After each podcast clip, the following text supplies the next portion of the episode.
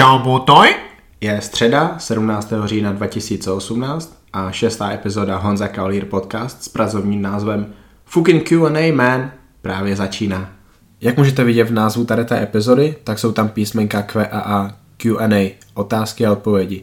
Je to pro mě takový provizorní plán, protože šestá epizoda původně měla být opravdu zajímavým povídáním s člověkem, který má za sebou strašidelný příběh. A ta epizoda měla být takový odstrašující případ toho, jak to může dopadnout, když člověk nejenom, že hledá svoje limity, ale vědomě překonává a ignoruje jak názory ostatních, doktory, tak i vlastně to, co mu to jeho vlastní tělo říká. To, co má tenhle člověk za sebou, to je opravdu strašidelné a já moc doufám, že se mi v budoucnu podaří tohohle člověka vyspovídat, protože myslím si, že pro něj osobně by to byla fantastická zkušenost poslechnout si znovu to, co on mi řekne nahlas a uvědomit si, co má za sebou a pro vás by to bylo hodně poučné, ale zároveň něco, díky čemu si možná v budoucnu budete dávat větší pozor na to, jaké postupy třeba jako kulturisté zvolíte ve vlastní přípravě.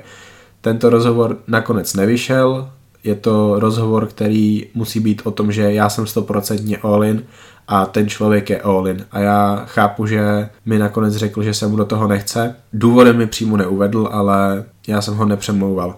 Pokud ten člověk není stoprocentně přesvědčený o tom, že tenhle rozhovor udělat chce, tak pro mě to je naprosto bezpředmětné.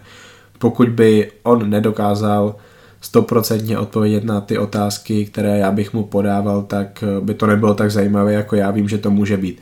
Já pevně doufám, že tenhle muž se mi ozve a řekne mi Honzo, tak jo, jdeme do toho a já hnedka přijedu a ten rozhovor s ním udělám, protože to podle mě bude něco úžasného a vy si to zamilujete. Bohužel nepovedlo se mi to, místo toho musím nahrávat tady tu provizorní epizodu otázky a odpovědi. Já jsem strašně moc rád, že jste mi poslali vy vaše otázky, já na ně tady můžu odpovídat, protože vím, že tenhle podcast má zatím asi 3,5 posluchačů a právě pro tady ty 3,5 posluchačů já nahrávám tady tu epizodu. Já jsem zase přemýšlel nad tím, že epizodu nevydám, potom co tady ten člověk mi na poslední chvíli zrušil nahrávání, ale řekl jsem si, že ne, a i když tahle epizoda není to, o čem původně měl Honza Cavalier podcast být, tak já tu epizodu ven dám a doufám, že si ji užijete, takže jdeme na to. První otázka, kterou jsem dostal je, odkud máš tolik fotek kulturistů? Uh, to je dobrá otázka, protože kdo mě trochu víc zná, tak ví, že já mám opravdu rozsáhlou galerii fotek kulturistů. Nemám jiné kategorie než je kulturistika, protože tyhle kategorie mě nezajímá, ale mám opravdu hrozně moc fotek kulturistů. Koukal jsem se k sobě na disk, který ještě není úplně doplněný o fotky, které mám třeba v Kutné hoře nebo které mám na Macbooku, ale aktuálně má ten seznam asi 35 tisíc fotek, z toho Milan Čádek, Phil Heath, Kai Green a Jay Cutler se blíží dvou tisícovkám, za nimi jsou myslím Lee Priest, Flex Wheeler, Ronnie Coleman a Dexter Jackson. Odkaď mám tolik fotek? Mám je například od těch lidí, které já v té galerii mám, posílají mi ty fotky. S Mladým Šátkem jsem v kontaktu vždy během jeho přípravy a Milan mi posílá svoje fotky před soutěží a ty fotky buď dávám do tady té svojí galerie, nebo se o ně dělím s celým světem na na amerických fórech, jako je RX Muscle nebo Muscular Development a snažím se tady tím způsobem Milana tlačit ještě víc do Ameriky, aby o něm věděl úplně každý, aby se o něj zajímali, aby když přijede na ty závody do Ameriky, tak aby každý věděl, že tohle je Milan Čádek a musíte s ním počítat. Ty fotky mám z amerických stránek, jako je rxmuscle.com, Muscular Development, NPC News, ale i z evropských, jako je eSlabs.sk, Team Andro nebo nově i rap1.de stránka Matiase Buseho. Já ty fotky stahuju i kvůli tomu, aby když se s někým bavím, abych mohl dokonale znázornit to, o čem zrovna tu chvíli mluvím. Pokud chci někomu ukázat progres, nebo naopak to, že se někdo zhoršuje, tak já mám úplně vše, všechny fotky, které potřebuji v tady té galerii a jenom zapnu galerii, najdu si to písmenko, kterým začíná jméno toho závodníka a pak už tam s ním mám složku. Mám tam určitě fotky, které v České republice, ale ani ve světě nikdo neviděl, protože to jsou fotky, které jsem třeba dostal přímo já, nebo jsou to fotky z různých stránek, o kterých tady plno lidí neví. Já bych vám tady tím chtěl i prezentovat jednu stránku, kterou pokud milujete kulturistiku, tak určitě si ji zamilujete.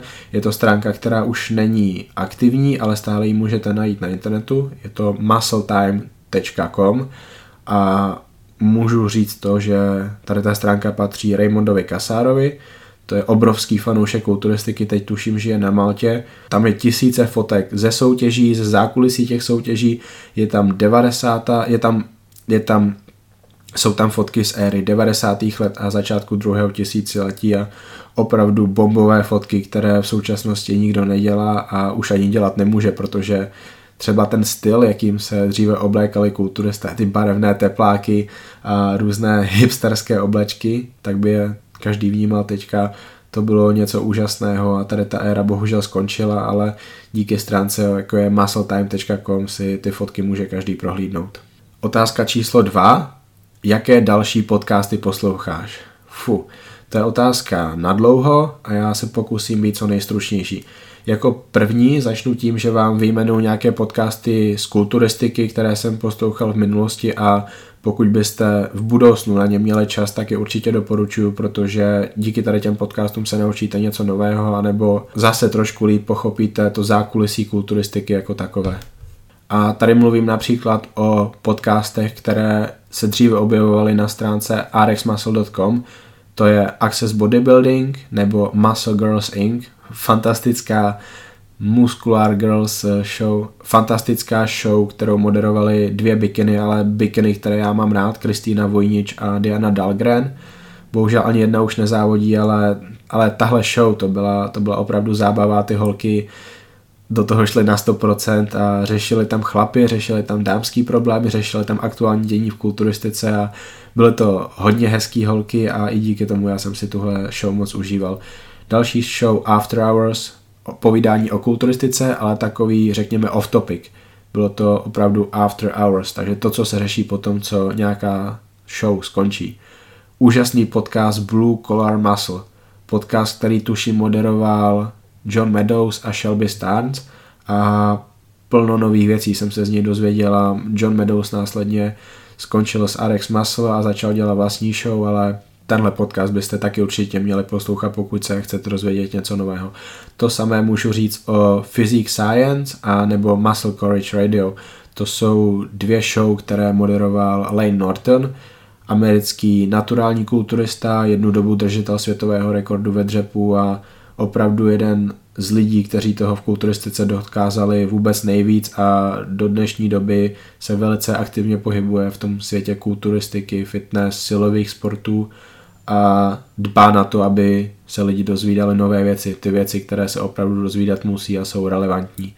Další rádio, další podcast Real Bodybuilding, to byl podcast Arona Singermana pro RX Muscle, kde dělal fantastické rozhovory, měl tam Ronnieho, měl tam Joseho Raymonda, měl tam tady ty americké celebrity, které my milujeme a sledujeme. Dva podcasty, tři podcasty, které byly na stránce projectbodybuilding.com. První z nich je PED, PED, podcast s názvem nikoliv Performance Enhancing Drugs, ale Performance Enhancing Discussion, ale byl to podcast, který se opravdu zaměřoval na doping, na tu stránku, která strašně moc zajímá některé z vás, takže pokud chcete poslouchat podcast vyloženě o steroidech, tak PED je pro vás. Já nevím, jestli stále naleznete nějaké epizody na internetu, ale pokusím se do popisku k videu hodit odkazy na to, na co najdu. Další dva podcasty z projectbodybuilding.com All Bull. To moderovali Matt Meinrod a kanadský kulturista a tvář značky Mutant Ron Partlow. Fantastický takový spíše off-topic podcast, kde sice občas řešili kulturistiku, ale taky takové ty věci, které přímo nejsou spojené se závoděním. Ale to byl jednu dobu můj asi nejoblíbenější podcast, protože Ron Partlow se opravdu vyzná v tom, o čem on mluví, má i široký přehled mimo kulturistiku a opravdu vynikající podcast podcast, který byl opravdu off topic, ale moderoval ho fantastický člověk, jeden z nejzábavnějších lidí v kulturistice, Dave Pulcinella. Ten podcast se jmenuje The First Call Out. Toho, to bylo něco šíleného a během asi hodiny a půl, občas dvou hodin jsem se celou dobu smál tomu, co Dave Pulcinella dokáže prezentovat. Dave Pulcinella je mimochodem člověkem, který je tváří uh, Raising the Bar, projektu videoseriálu, který točil Mike Pulcinella, jeho bratr, který je velice známý tím, že natáčel dlouhé roky Kai Greena a je to vlastně ten člověk, jehož hlas je tam slyšet v pozadí. Velice originální způsob, eh, jak natáčet videa a pokud vím, tak nikdo takový jako Mike Pulchinel ve světě kulturistiky zatím není tím, jakým způsobem on točil videa a jak je upravoval. Další podcast Heavy Muscle Radio. Asi ten nejpopulárnější podcast ve světě kulturistiky. Podcast, který moderuje aktuálně americký expert na kulturistiku Dave Palumbo a spolu s ním jeho dobrý kamarád, zaměstnanec RX Muscle, trenér aktuálního mistra Olympia Chris Asito. To je podcast, kde Dave a Chris řeší asi 45 minut kulturistiku, potom si přivedou někoho jako hosta nebo řeší takové, řekněme, off-topic témata, ale pořád velice zaměřené na kulturistiku, občas i na výživu. Dave tam má jako součást tohoto podcastu otázky a odpovědi. Já osobně už tenhle podcast neposlouchám, protože na to nemám čas, ale vím, že třeba Milan Šárek si Milan Šárek nikdy nevynechá tady ten podcast a vždy v pondělí, když jede na dálnici, tak ho musí mít zapnutý. Další podcasty, které já mám aktuálně tady v telefonu, tak eh, to jsou podcasty ze světa kulturistiky a potom ze světa MMA. Já vám jenom ve stručnosti řeknu ty z MMA, ale vůbec o nich nějak hlouběji mluvit nebudu, protože tenhle podcast je o kulturistice a MMA to vždy půjde stranou. První z nich, ten nejlepší podcast eh, v MMA, Ariel Helvani's MMA Show. Druhý podcast, Below the Belt Show s Brandonem Schaubem bývalý hráč amerického fotbalu a hlavně MMA fighter. Další podcast Submission Radio, borci z Austrálie, takové originální pohledy na svět MMA, ale potom MMA Beat zase panel několika žurnalistů z MMA, kteří řeší aktuální témata v MMA, ale teď konečně ty kulturistické podcasty, které vás nejvíc zajímají a asi ty podcasty, na které se ptal člověk, který mi položil tuhle otázku. Tím prvním z nich je Joe Rogan Experience. To přímo není kulturistický podcast, ale myslím si, že pro lidi, co cvičí, tak je to velice zajímavý podcast, tím jaký lidé se tam občas objevují.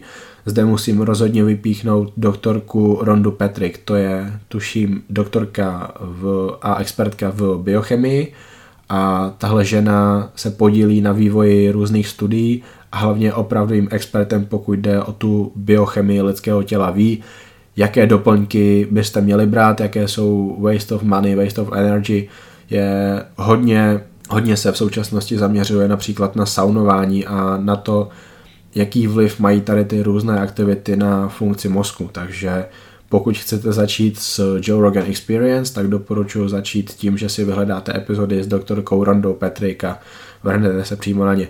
Aktuálně 18 dní zpátky, epizoda 1176 je úžasná debata Doma D'Agostina s Laneem Nortonem.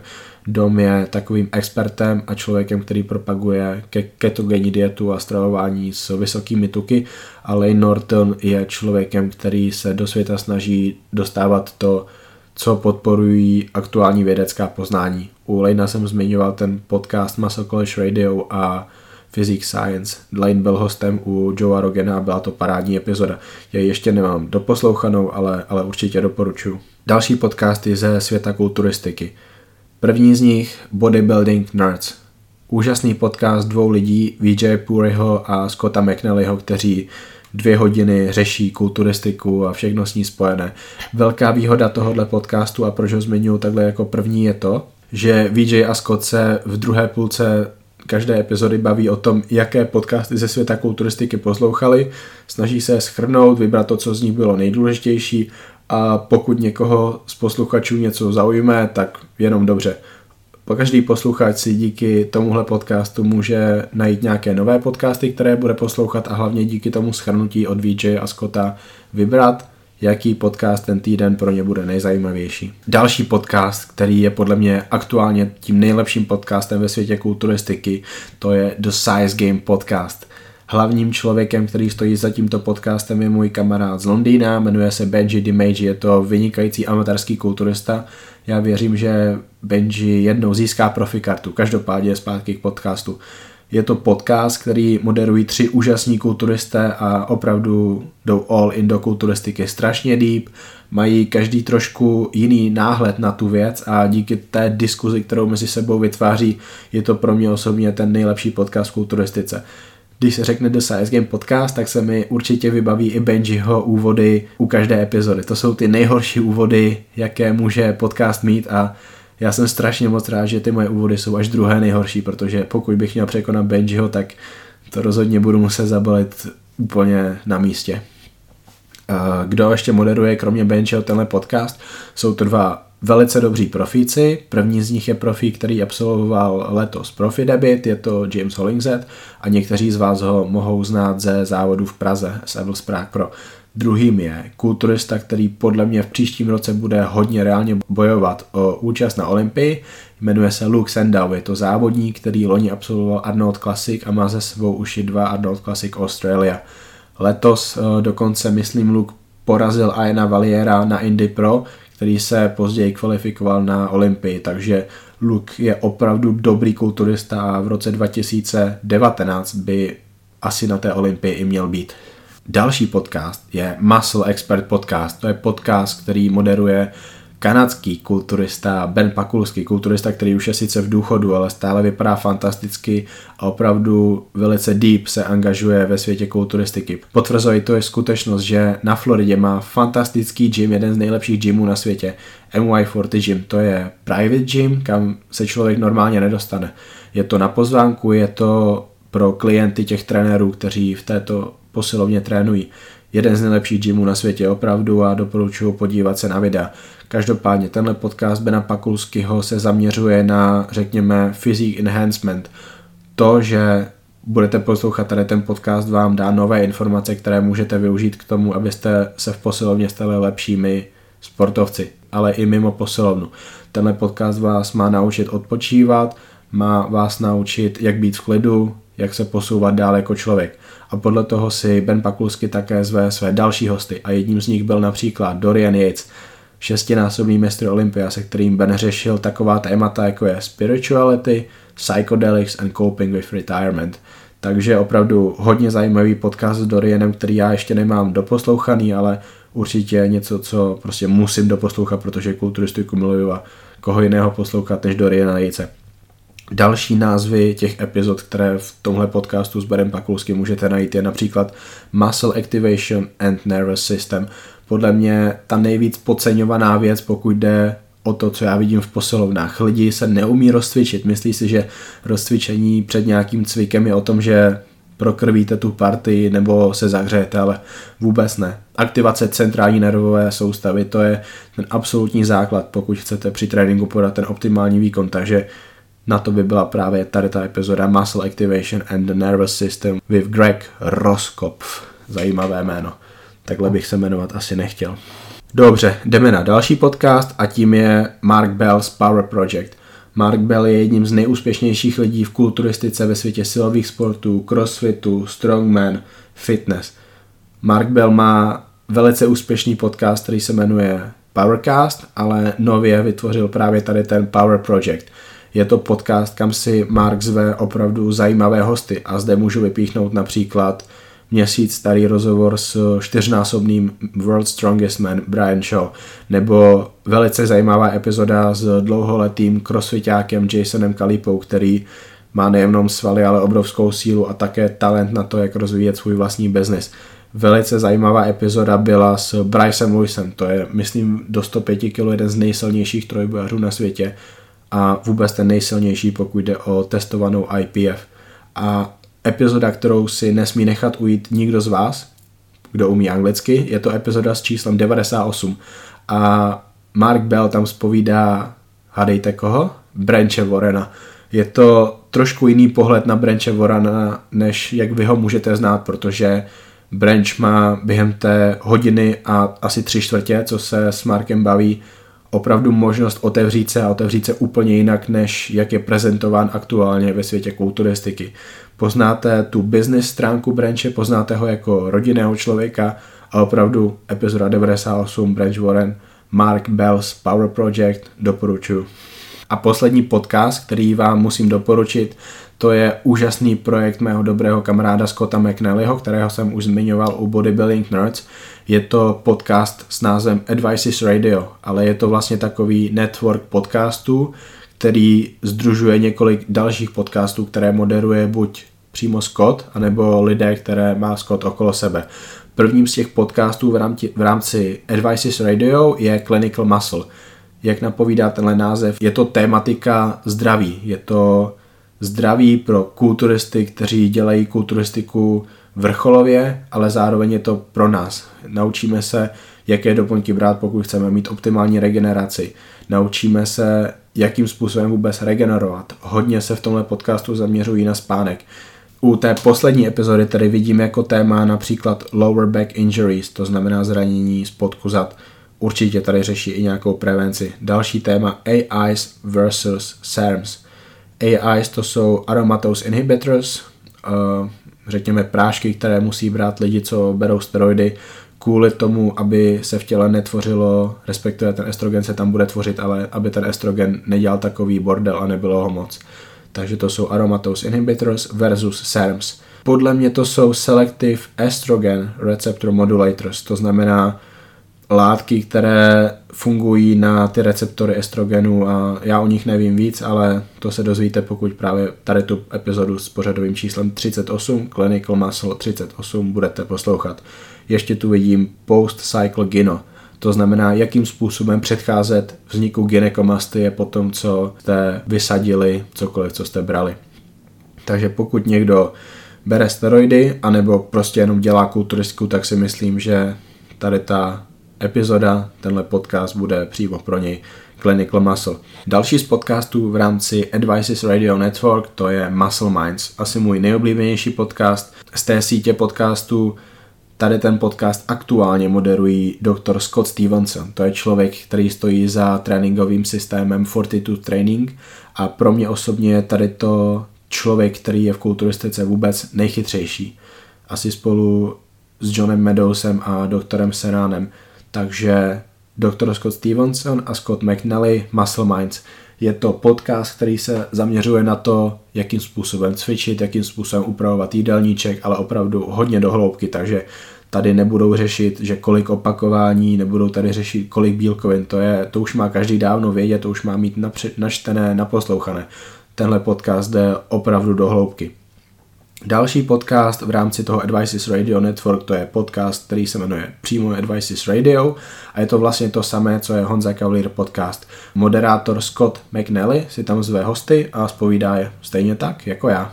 A to by bylo k těm podcastům, doufám úplně všechno. Tady to asi bude, jak tak koukám, nejdelší odpověď, ale já doufám, že, že ji rozdýcháte a nedonutí vás vypnout tuhle epizodu. Dobře, pojďme dál jdu přímo na tu otázku, kterou tady vidím před sebou, protože tu nebudu rozebírat nějak dlouze. Je to otázka rozeber SARMS a i to, že působí mimosvalové buňky a pro hormony, protože tolik kokotů to bere a zničí se.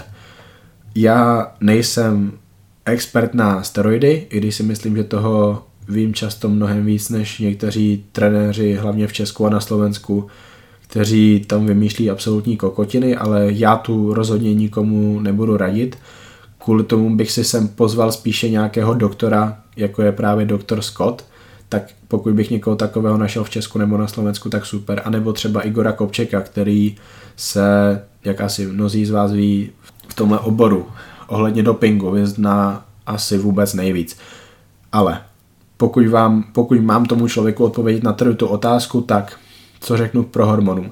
Pro hormony jsou v podstatě orální steroidy, ale takové méně efektivní, ale více toxické. Takže vlastně není žádný důvod pro to, aby si někdo tady ty věci kupoval. Jsou to většinou věci, které si někdo kupuje přes internet. To znamená někdo, kdo nemá kontakty a nemá vlastně ani zdroje informací k tomu, aby si koupil opravdové steroidy. Já nikoho nenabádám k tomu, aby si kupoval steroidy, ale určitě je lepší koupit si orální steroidy než tady ty pro hormony. Takže pro hormony nikdo neberte, to máme asi vymyšlené. A SARMs, Selective Androgen Receptive Modulators, zase to je téma, o kterém toho já nevím zas příliš moc, stejně jako třeba o peptidech, protože to je podle mě věc, kterou nikdo nepotřebuje brát. nikdo, kdo nemá nějaké konkrétní zdravotní problémy, se kterými tady ty látky mohou pomoct. Pro kulturisty to jsou podle mě látky, které brát nesmí, nemohou, neudělají jim vůbec dobře, pokud jde o to, jakým způsobem se bude vyvíjet jejich postava. Proč to říkám? Protože v 80. a v 90. letech vypadali kulturisté vůbec nejlépe. To byla perfektní kombinace velikosti, úzkého pasu, krásných tvarů, plných svalů, separace, detailů, ostrosti, té šťavnatosti a to je něco, co kulturisté dneska postrádají. A právě tady ty věci současní kulturisté postrádají. Proč tomu tak je? Protože zařadili nové věci, jako je inzulin, jako je růstový hormon, jako jsou tady ty peptidy nebo sarmy, u kterých vlastně my pořádně nevíme, jak fungují. Takže pokud chce být někdo kulturista, chce být nejlepší kulturista, jaký může být, tak podle mě nemá brát sarmy, nesmí brát peptidy a měl by se opravdu široce vyhnout inzulínu, protože inzulín vám sice pomůže s tím, že budete větší, ale rozhodně z vás nebude lepší kulturista.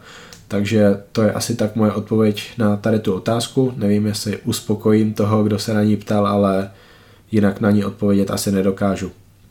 Další otázka, taková velice zajímavá, protože nevím, možná někoho z vás naštvu, ale dobře, jdeme na ní a začnu přímo tím nejkontroverznějším. Kdy budeš mít v podcastu Kiro Markopulose? Moje odpověď je, že nikdy, a pokud bych ho v tomhle podcastu měl, tak vás prosím, abyste tenhle podcast přestali poslouchat, protože Kiro Markopoulos je přesně tím typem člověka, kterého já spovídat nechci, nechci, aby díky mému podcastu o něm vědělo víc lidí, takže Kiro Markopoulos se v podcastu nikdy mít nebudu. Nikdy tady nebudu mít klienta, svěřence Bostina Lloyda, který veřejně do světa posílá svůj cyklus, nejenom Boston, ale přímo Kiro. Já mám ten jeho cyklus stažený v počítači a Fu, takovýhle lidem já propagaci navíc dávat opravdu nechci. Ale koho chce mít v podcastu a na koho je otázka, to je Vojta Korytenský. Ano, hrozně moc chci mít v podcastu Vojtu Korytenského a myslím si, že během dalších dvou měsíců Vojtu kontaktuji, pozvu si ho sem a pokud Vojta to moje pozvání přijme, tak to bude, bude úplně super, protože Vojta je podle mě jeden z nejlepších českých kulturistů i proto, jakým způsobem on kulturistiku propaguje a já se o tom s Vojtou chci hrozně moc pobavit a myslím si, že Vojta nebude v tomhle podcastu jenom jednou, ale i víckrát, podobně jako to plánuje třeba u Milána Šátka. Trošku složitější otázka, kdy budeš mít v podcastu Lukáše Osladila? Proč je to složitější otázka? Protože Abych Lukáše osladil a mohl mít v tomhle podcastu, tak musím vědět, že se Lukáše můžu zeptat na ty věci, na kterého se ho chci zeptat. A plno z vás asi ví, na jaké otázky bych já se ho chtěl zeptat. Pokud já se Lukáše na tady ty věci nemůžu zeptat, tak je pro mě bezpředmětné, abych já ho v podcastu měl, protože tady ty věci jsou u Lukáše strašně moc důležité. Já to vidím, když dávám Lukášovi fotky na internet, na americké stránky. První věc, kterou o Lukášovi píšou, je věc, která nemá vůbec nic společného s kulturistikou a lidi vlastně absolutně ignorují to, že Lukáš je fantastický kulturista, ale soustředí se na tady tu věc. A proto si myslím, že Lukáš se o tady to musí pobavit, musí to dát za sebe, aby každý, kdo se o tom bude v budoucnu bavit, byl za kokota a nikoli za někoho, kdo ha, ha, ha, já jsem součástí velké skupinky lidí, která se Lukášovi směje. Ne. Lukáš se o tomhle tom pobaví, půjde to za něj, bude to za ním a každý, kdo to bude zmiňovat, tak bude prostě kokot a Lukáš bude úžasný kulturista a to bude to první, co si s ním lidé vybaví. Takže doufám, že Lukáše budu mít jednou v podcastu, ale musí to být s tím, že já se Lukáše můžu zeptat na cokoliv. Až budu vědět, že je taková situace, tak se Lukáše hned pozvu a nejradši bych ho tady měli dneska, protože Lukáš je podle mě aktuálně nejlepší československý kulturista aktuálně a bože, já mám podcast o kulturistice, takže koho jiného tady mít než toho, kdo je nejlepší, ne? A tím já můžu vlastně navázat na otázku Šádek versus Beran. U koho vidíš větší potenciál do budoucna? Já jsem hrozně moc rád, že se mě neptáte na Šádek versus Osladil nebo Šádek versus Kryžánek, protože to by byla mnohem, mnohem, mnohem složitější otázka, na kterou by se mi opravdu těžce odpovídala, musel bych ji hodně do hloubky, ale ta otázka je Šádek versus Beran. Podle mě otázka zle položená. Kdo má větší potenciál? To je odpověď, že Šádek nebo Beran, ale ta otázka není o tom, že kdo, ale proč. Takže podle mě má větší potenciál Šádek a je to kvůli tomu, že jeho postava je komplexní. Jeho postava je estetická a komplexní a pokud se Milan dokáže vyvíjet rovnoměrně do budoucna, tak bude prostě jenom lepší, lepší, lepší, lepší. A bude to jenom o tom, aby mu nezačal růst pupek. Proč si myslím, že Beran nemá větší potenciál do budoucna než Milan Šádek? Podle mě je to kvůli tomu, že Beran má hned několik slabin, na kterých bude muset do budoucna pracovat a nemyslím si, že se mu podaří všechny tady ty slabiny vylepšit. Beran má samozřejmě fantastický úzký pas, má geneticky vyrýsovanou spodní polovinu těla, hlavně ten zadek. Beran na Evels nebyl jedním z nejlépe připravených závodníků, jenom měl ten nejlepší zadek, ale pozor, to, že má někdo nejvíce vyrýsovaný zadek, neznamená, že má nejlepší připravenost. Že nejvíce vyrýsovaný, to je jenom jedna z mnoha partí. A u Berana tady to nemůžeme říct o kvadricepsech, o pažích, o břišních svalech nebo vlastně ani o zádech. Tam neměl zdaleka tolik detailů jako jeho soupeři. Jeho slabiny, kvadricepsy, paže, hloubka zad a hloubka prsních svalů. Na tady tom všem bude muset pracovat, ale může těžit právě z toho, že má úzký pas. Já si myslím, že on se samozřejmě zlepšovat dokáže, má na to věk, má před sebou dalších 10 let, kdy může úplně parádně nabírat. Milan Šárek se kulturistice věnuje více jak polovinu svého života a myslím si, že Beran cvičí možná čtvrtinu svého života, možná třetinu, ale do Milana mu toho samozřejmě v tady tom smyslu hodně chybí a i proto má obrovský potenciál se ještě zlepšovat. Beran bude asi jednou hodně dobrý. Podle mě to, že byl čtvrtý na Evlos, nebylo o tom, že on byl dobrý, ale o tom, že konkurence byla velmi zlá. Ale odpověď na tady tu otázku, větší potenciál rozhodně vidím u Milana Šátka, který podle mě jednou může být top ten na Olympii. Je to americká soutěž, hodnotí to americký rozhodčí, takže to je hrozně důležité. A možná někde kolem toho šestého místa, to by bylo úplně super, ale to je ještě dlouhé roky před námi. To je 6, 7, 8, 9, 10 let dopředu. Takže něco takového se předpovídat dá velice těžko. Beran, já si myslím, že on bude mít velký problém dostat se jednou na Olympii, musel by mít zase na nějaké soutěži obrovské štěstí, ale to se stává i o tom je kulturistika. Vy prostě musíte být lepší než každý, kdo je na té soutěži a pokud tu soutěž vyhrajete, tak jdete na Olympii. Nikdo se vás pak neptá, kdo byl na té soutěži. A Ian Valier takhle vyhrál ve Španělsku, dostal se na Olympii, porazil tam Igora Ileše, který byl desátý na ELS, takže vyhraješ, jdeš na Olympii, super. Další otázka. Důležitost propagace. To znamená, mám se tu rozmluvit o tom, jak důležitá je propagace těch závodníků ve světě kulturistiky, bikini, men's fyzik, bla, bla, bla. Podle mě propagace je úplně zásadní věc, pokud chcete, aby vám kulturistika vydělávala peníze. Pokud si chcete najít sponzory, pokud si chcete najít obrovskou skupinu lidí, která vás bude podporovat, bude za vámi stát, bude se o vás zajímat a pokud půjdete na soutěž, tak se tam nejenom bude podívat, ale bude o vás mluvit a díky tomu se o vás dozví i další lidé. V tomhle smyslu je propagace naprosto zásadní a každý kulturista, který chce být úspěšný, tak musí dávat té propagaci hodně času a hodně energie, aby v tom byl dobrý. Ale ta propagace sama o sobě vám rozhodně nezaručí to, že budete vyhrávat soutěže. Naštěstí, tak to být nebá. Vyhrávat soutěže má ten, kdo je nejlepší a za ním má být ten, kdo je druhý nejlepší. Rozhodně díky tomu, že jste populární, nesmíte končit lépe, než byste skončit měli. To už je pak něco špatně. Ale z pohledu sponzorů, pokud nejste vidět, pokud za vámi nestojí lidé, kteří se o vás zajímají, tak jste pro sponzora vlastně absolutně nezajímaví. V současnosti už velice málo značek podporuje někoho jenom kvůli tomu, že vyhrává soutěže. Takže jo, propagace je strašně důležitá, ale nesmí se to přeceňovat. No a pak tady máme taky ty lidi, kteří vlastně vůbec nezávodí a jenom díky té propagaci za sebou mají desítky, ale je stovky tisíc, kteří se o ně zajímají, ale rozhodně se o ně nezajímají tak jako třeba hardcore fanoušci o uh, Michala Kryžánka, Milana Šátka nebo Sabinu Plevákou.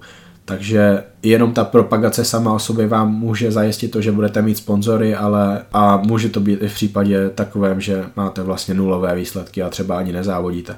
Další otázka, role politiky. Já jsem se už o tom několikrát bavil v tomhle podcastu, protože mě tahle věc strašně moc vadí na kulturistice, abych nechodil nějak do hloubky, protože ta otázka není vůbec konkrétní a já nemůžu zmiňovat konkrétní příklad. Ale řeknu asi tohle. V Evropě v IBB International zas nehraje takovou roli politika jako korupce. To znamená, Všichni jsme asi slyšeli ten příběh o tom, že Šteflovic zaplatil Pajičovi 100 tisíc za to, aby mu Pajič zajistil profikartu na nějaké jiné soutěži v zahraničí. Takže tam hraje podle mě roli korupce. Já tomuhle příběhu o Šteflovičovi a Pajčovi věřím, protože se to ke mně dostávalo ze, ze všech stran. Ze stran, které podle mě jsou velice dobrými zdroji, takže Evropa, IBB International, tam nehraje roli politika, tam hraje roli korupce. Politika hraje roli v NPC a v IBB prolize. Tam si nekoupíte výsledek, ale, ale vaše postavení v rámci toho sportu souvisí s tím, jak vás má rád Jim Manion, jakým způsobem za vámi stojí sponzoři a díky tomu se může vaše pozice dostávat hodně nahoru. Zde můžu zmínit třeba Steva Kukla, který podle mě dostává mnohem lepší umístění, než si zaslouží a je to právě tím, kdo za ním stojí a kdo za ním stál v minulosti. Politika tady hraje velkou roli a ta síť lidí, kteří vedou IBB Pro ligu, chce, aby nějaké tváře byly v popředí a díky tomu o nich hodně mluví, zajistí, aby se tady ty tváře dostávaly na titulky časopisů, aby se s nimi dělaly rozhovory a rozhodčí jsou pak ovlivnění nebo přímo nějaký rozhodčí, který za tady tím člověkem stojí, zajistí, že tento člověk skončí mnohem lépe, než by podle mě skončit měl. Další příklad Derek Lansford na Olympii už druhý rok za sebou. Toho člověka vnímá IBB Pro Liga jako svou budoucnost a proto ho tlačí dopředu, i když on by takhle vysoko podle mě být rozhodně neměl. Politika, Amerika, korupce, Evropa, Asie, Jižní Amerika. Koho aktuálně sleduješ? To je taky hodně dobrá otázka, protože v současnosti sleduju podstatně méně videí než dříve. Pokud bych řekl, že jsem tenhle týden sledoval nějaká tři videa z kulturistiky, tak asi přeháním, ale dříve jsem možná sledoval i ke stovce videí. Je to také tím, že jsem dříve psal pro actin.cz, kde jsem měl mimo jiné takový seriál článku Do You Even YouTube, kam jsem každý týden vybral asi pět nejlepších videí ze světa kulturistiky a fitness a nějakým způsobem jsem se pokusil popsat. Takže abych těch pět nejlepších videí vybral, tak jsem musel mnohem více videí sledovat a z nich vybírat. Koho ale sleduji aktuálně? Na prvním místě asi zmíním Jordana Peterse, což je člověk, který stojí za stránkou Train by JP a je to podle mě stránka, kterou musí sledovat úplně každý, kdo se považuje za fanouška kulturistiky. Tohle je stránka, kam píšou, přispívají ti nejlepší britští kulturisté, kteří aktuálně jsou v tom světě kulturistiky a IBB pro kulturistiky. To znamená Saz Heyrety, James Hollingshead, Luke Sandow a právě ten Jordan Peters. Je to úžasná stránka, kam dávají ty nejkvalitnější videa. Rebecca Andrews je žena, která točí tyhle videa, je opravdu velice talentovaná a jako součást tady té stránky je samozřejmě sekce, kde jsou tréninky a jídelníčky, ale také velice zajímavé fórum, kam tito lidé píší své informace z přípravy. To znamená, sdílí svůj trénink, sdílí svůj jídelníček, sdílí svou suplementaci a Mluví tady taky o dopingu. Přesně tam píšou to, co zrovna berou a taky k tomu točí videa. Takže zase, pokud vás zajímá doping, rozhodně doporučuji tady tu stránku, než poslouchat, nevím, Kmošťáka, Marko Pulose a, a podobný experty, kteří ví vlastně velký hovno. Ne, jděte na tady tu stránku a čerpejte informace odsud, bude to pro vás mnohem přínosnější a bože, přemýšlejte aspoň trochu, ne? Další člověk, John Meadows, podle mě člověk, který mi dal vlastně vůbec nejvíc za ty roky, které já se věnuju tomu všemu okolo kulturistiky a to, co já jsem se naučil o tréninku. John Meadows má podle mě nejlepší YouTube kanál ve světě kulturistiky. Je to YouTube kanál, kam dává strašně moc typů na cviky a já jsem si z tohohle z toho vzal strašně moc. Ty cviky jsem si upravoval podle sebe, ale hlavně jsem se inspiroval Johnem, protože John Meadows mi pomohl přemýšlet o tréninku mnohem víc než kdokoliv jiný a díky Johnovi jsem zjistil, že na každého platí jiný úhel toho cviku a každý musí postupně s každým dalším tréninkem, s každou další sérií zkoušet v rámci toho cviku nové úhly, nové tempo a takhle najít vlastně to, jakým způsobem bude ten cvik nejvhodnější pro ten daný cíl, jaký člověk má. Takže určitě jděte na Mounting Dog Diet 1 na YouTube, což je YouTube kanál Johna Meadowse a, a sledujte, protože to je, to je něco úžasného. Další člověk, tím vás asi překvapím, ale je to Aleš Lamka. Aleš Lamka je podle mě největší genius ve světě kulturistiky, fitness, silových sportů v České republice, protože Aleš Lamka dokázal opravdu z ničeho vybudovat všechno. Tohle je v současnosti ten nejúspěšnější youtuber, ale vlastně i trenér v Česku. Aleš, bože, Aleš si postavil barák za to, že, že je upřímný a lidi se jim inspirují a věří mu a nechají se od něj psát jídelníčky a tréninky, které jsou podle mě lepší než to, co vám napíše 95% trenérů v České republice. Takže sledujte Aleša Lamku, pokud se chcete od někoho v Česku něco učit a má to být z YouTube, protože Aleš je opravdu úžasný, dělá věci správně, dělá věci přesně jak, tak, jak má. Nikdy se nikomu nezaprodal, což je podle mě velice důležité, ale šlamka, superhuman. No a to by bylo asi k těm lidem, které já sleduju opravdu pravidelně, ale mám tu i další jména, na které byste si měli dávat pozor. Jsou to lidé, kteří třeba videa nedávají na internet tak často, ale pokud něco vydají, tak určitě se o ně zajímajte. Zde musím zmínit Lukáše Topinku, podle mě nejlepší český naturální kulturista, hlavně jeden z nejupřímnějších lidí vůbec v kulturistice. Další, Milan Čádek, eh, dobrý kamarád, fantastický kulturista, jeden z nejlepších kulturistů v České republice. Do budoucna doufám, že ten nejlepší. A bože, sledujte Milana, ale vy všichni ho už doufám sledujete a stejně tak asi všichni z vás sledují i Vojtu Korytenského, který když rozjede tu svoji videomašinu, tak jsou to zase parádní videa, hodně originální, protože Vojta má takový svůj zajímavý projev a Vojtu Korytenského prostě musíte sledovat. A asi vás překvapím, ale i Antonín Hodan, který podle mě v poslední době dělá hodně dobrou práci s těmi videi, snaží se dávat videa na internet často a tomu hodně pomůže s tím, aby se o něj zajímalo více lidí. Takže pro Tondu super, že prostě může takhle točit tady ty videa, která jsou taky podle mě celkem originální na tu českou scénu a uvidíme, jakým způsobem se bude posouvat dopředu.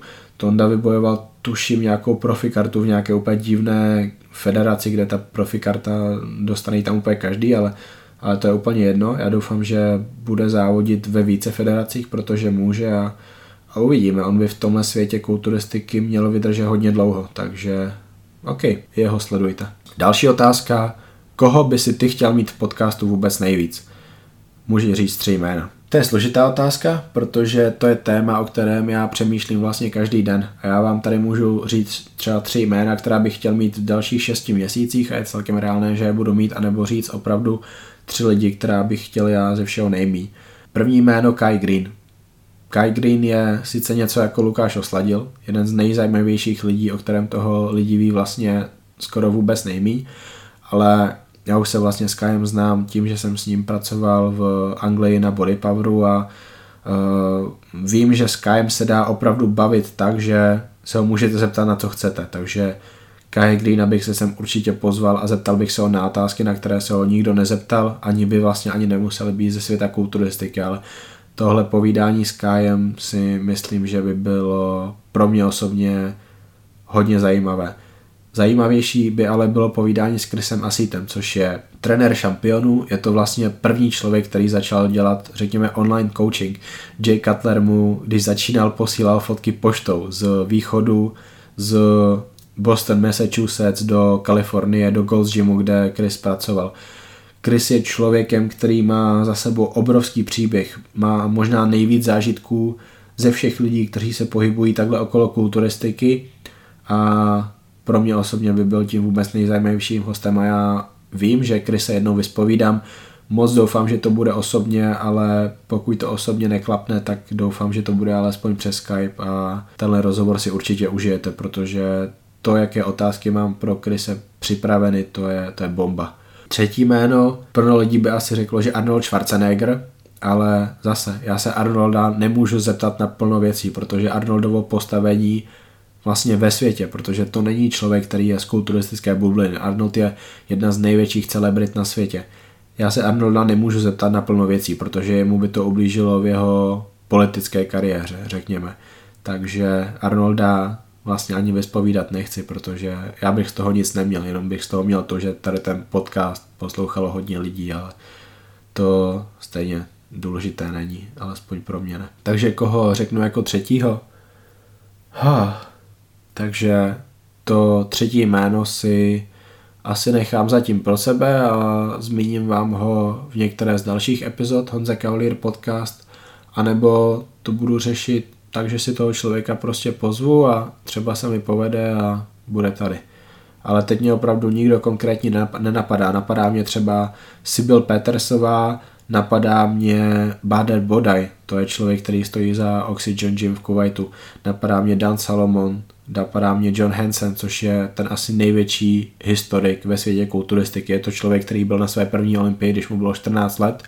Bylo to na Olympii 77 a myslím si, že od té doby nevynechal žádný Arnold Classic ani Olympii, ale tím, jestli něco vynechal, si jistý nejsem, ale jsem si jistý tady těmi roky a jsem si jistý tím, že je na prstech ruky bych nenapočítal víc lidí, kteří jsou lepšími historiky, ví toho o světě kulturistiky víc a mají lepší přehled než John Hansen. Mimochodem dalším vynikajícím historikem, když by vás to asi nenapadlo, je uh, Sean Ray, jeden z nejlepších kulturistů na světě a pro mě kulturista, který měl asi tu pro mě nejlepší postavu v historii kulturistiky. Ale k tomu se třeba dostaneme někdy příště. To by byly všechny otázky, na které jsem chtěl odpovědět. Dostal jsem několik dalších otázek, které bohužel nebyly dost konkrétní na to, aby na ně šlo nějakým způsobem smysluplně odpovídat, protože bych je musel vzít strašně ze široka, v tom já nevidím smysl. Tohle je ta epizoda pro 3,5 posluchačů, které má Honza Cavalier podcast. Příští týden epizoda s Mario Crkoněm. Kdo je Mario Crkoň? To se dozvíte příští týden a dozvíte se to díky rozhovoru, který bude na dvě části. Ta první část se objeví na podcastu mé přítelkyně, mé lásky Mati Buckové. Bude to podcast, je to podcast The Buca Talks. Najdete ho na YouTube, Soundcloud, iTunes, prostě úplně všude. A Maťa tam Mária spovídá jako člověka, snaží se ho nějakým způsobem poznat, dává Máriovi schopnost prezentovat se, prezentovat to, jako on má chorobu, která mu nikdy nedovolí stát se nejlepším kulturistou na světě, ale Mario se i přesto může snažit být tím nejlepším kulturistou, jakým může být. Dozvídáme se tam, jakým způsobem ho ta nemoc ovlivňuje. A to všechno tedy v první části The Buca Talks Mario Crkoň. Rozhovor vyjde 24.10. v 6 hodin, to znamená středa v 6 hodin a v tu samou chvíli vyjde i ta druhá část, ta moje část, Honza Kaulír podcast s Mario Crkoněm, 45-minutové povídání s Máriem, pro mě osobně jedním z největších fanoušků kulturistiky, jaké já jsem měl zatím možnost potkat, poznat. Úžasný rozhovor, hrozně mě to bavilo, Mario byl hodně otevřený a hned několika odpověďmi mě hodně překvapil, ale taky mě nepřekvapil tím, protože já jsem prostě věděl, na co se budu ptát, věděl jsem, že Mario tady ten sport hrozně moc miluje, takže moje otázky byly přesně k tady tomu mířené. Dozvěděl jsem se od Mária to, jakým způsobem se musí zajímat o ten sport, pokud chce bojovat s tím svým handicapem a dokázat se připravit na soutěže. Zeptal jsem se ho na to, proč sleduje některé lidi, jako například Filipa Grznára, kterého já vůbec neuznávám, ale Mario se o něj nějakým způsobem dříve zajímal. Kdo je jeho největším vzorem v kulturistice nebo koho vůbec nejvíc sleduje, s kým by se nejradši zatrénoval a podobné otázky. Takže Mario Cerkoň 24.10.2018, středa 6 hodin. Určitě začněte tou první částí, tou částí, která se objeví na The Buca Talks channelu a potom pokračujte na tu druhou část, která bude u mě, jako vždy, naleznete ji tady, pokud mě odebíráte, pokud mě sledujete na YouTube, SoundCloud, iTunes, pokud máte jako Androidáci stažený podcast Addict, pokud chodíte ke mně na Facebook nebo na Instagram, tak vám to rozhodně neunikne. Pokud mě takhle nesledujete, tak začněte, protože ve středu v 6 hodin jsem znova zpátky a do té doby